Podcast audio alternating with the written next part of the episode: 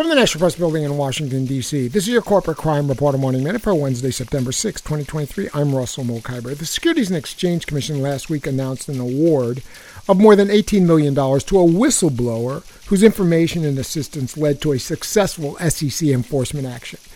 After initially reporting misconduct internally, the whistleblower submitted information to the Commission that prompted the opening of an investigation. The whistleblower thereafter provided additional helpful information and substantial cooperation that saved the Commission time and resources during the investigation. Whistleblowers continue to play an essential role in assisting the agency in detecting misconduct and bringing securities law violators to justice, said Creola Kelly, chief of the SEC's Office of the Whistleblower. For the Corporate Crime Reporter, I'm Russell Mokhiber.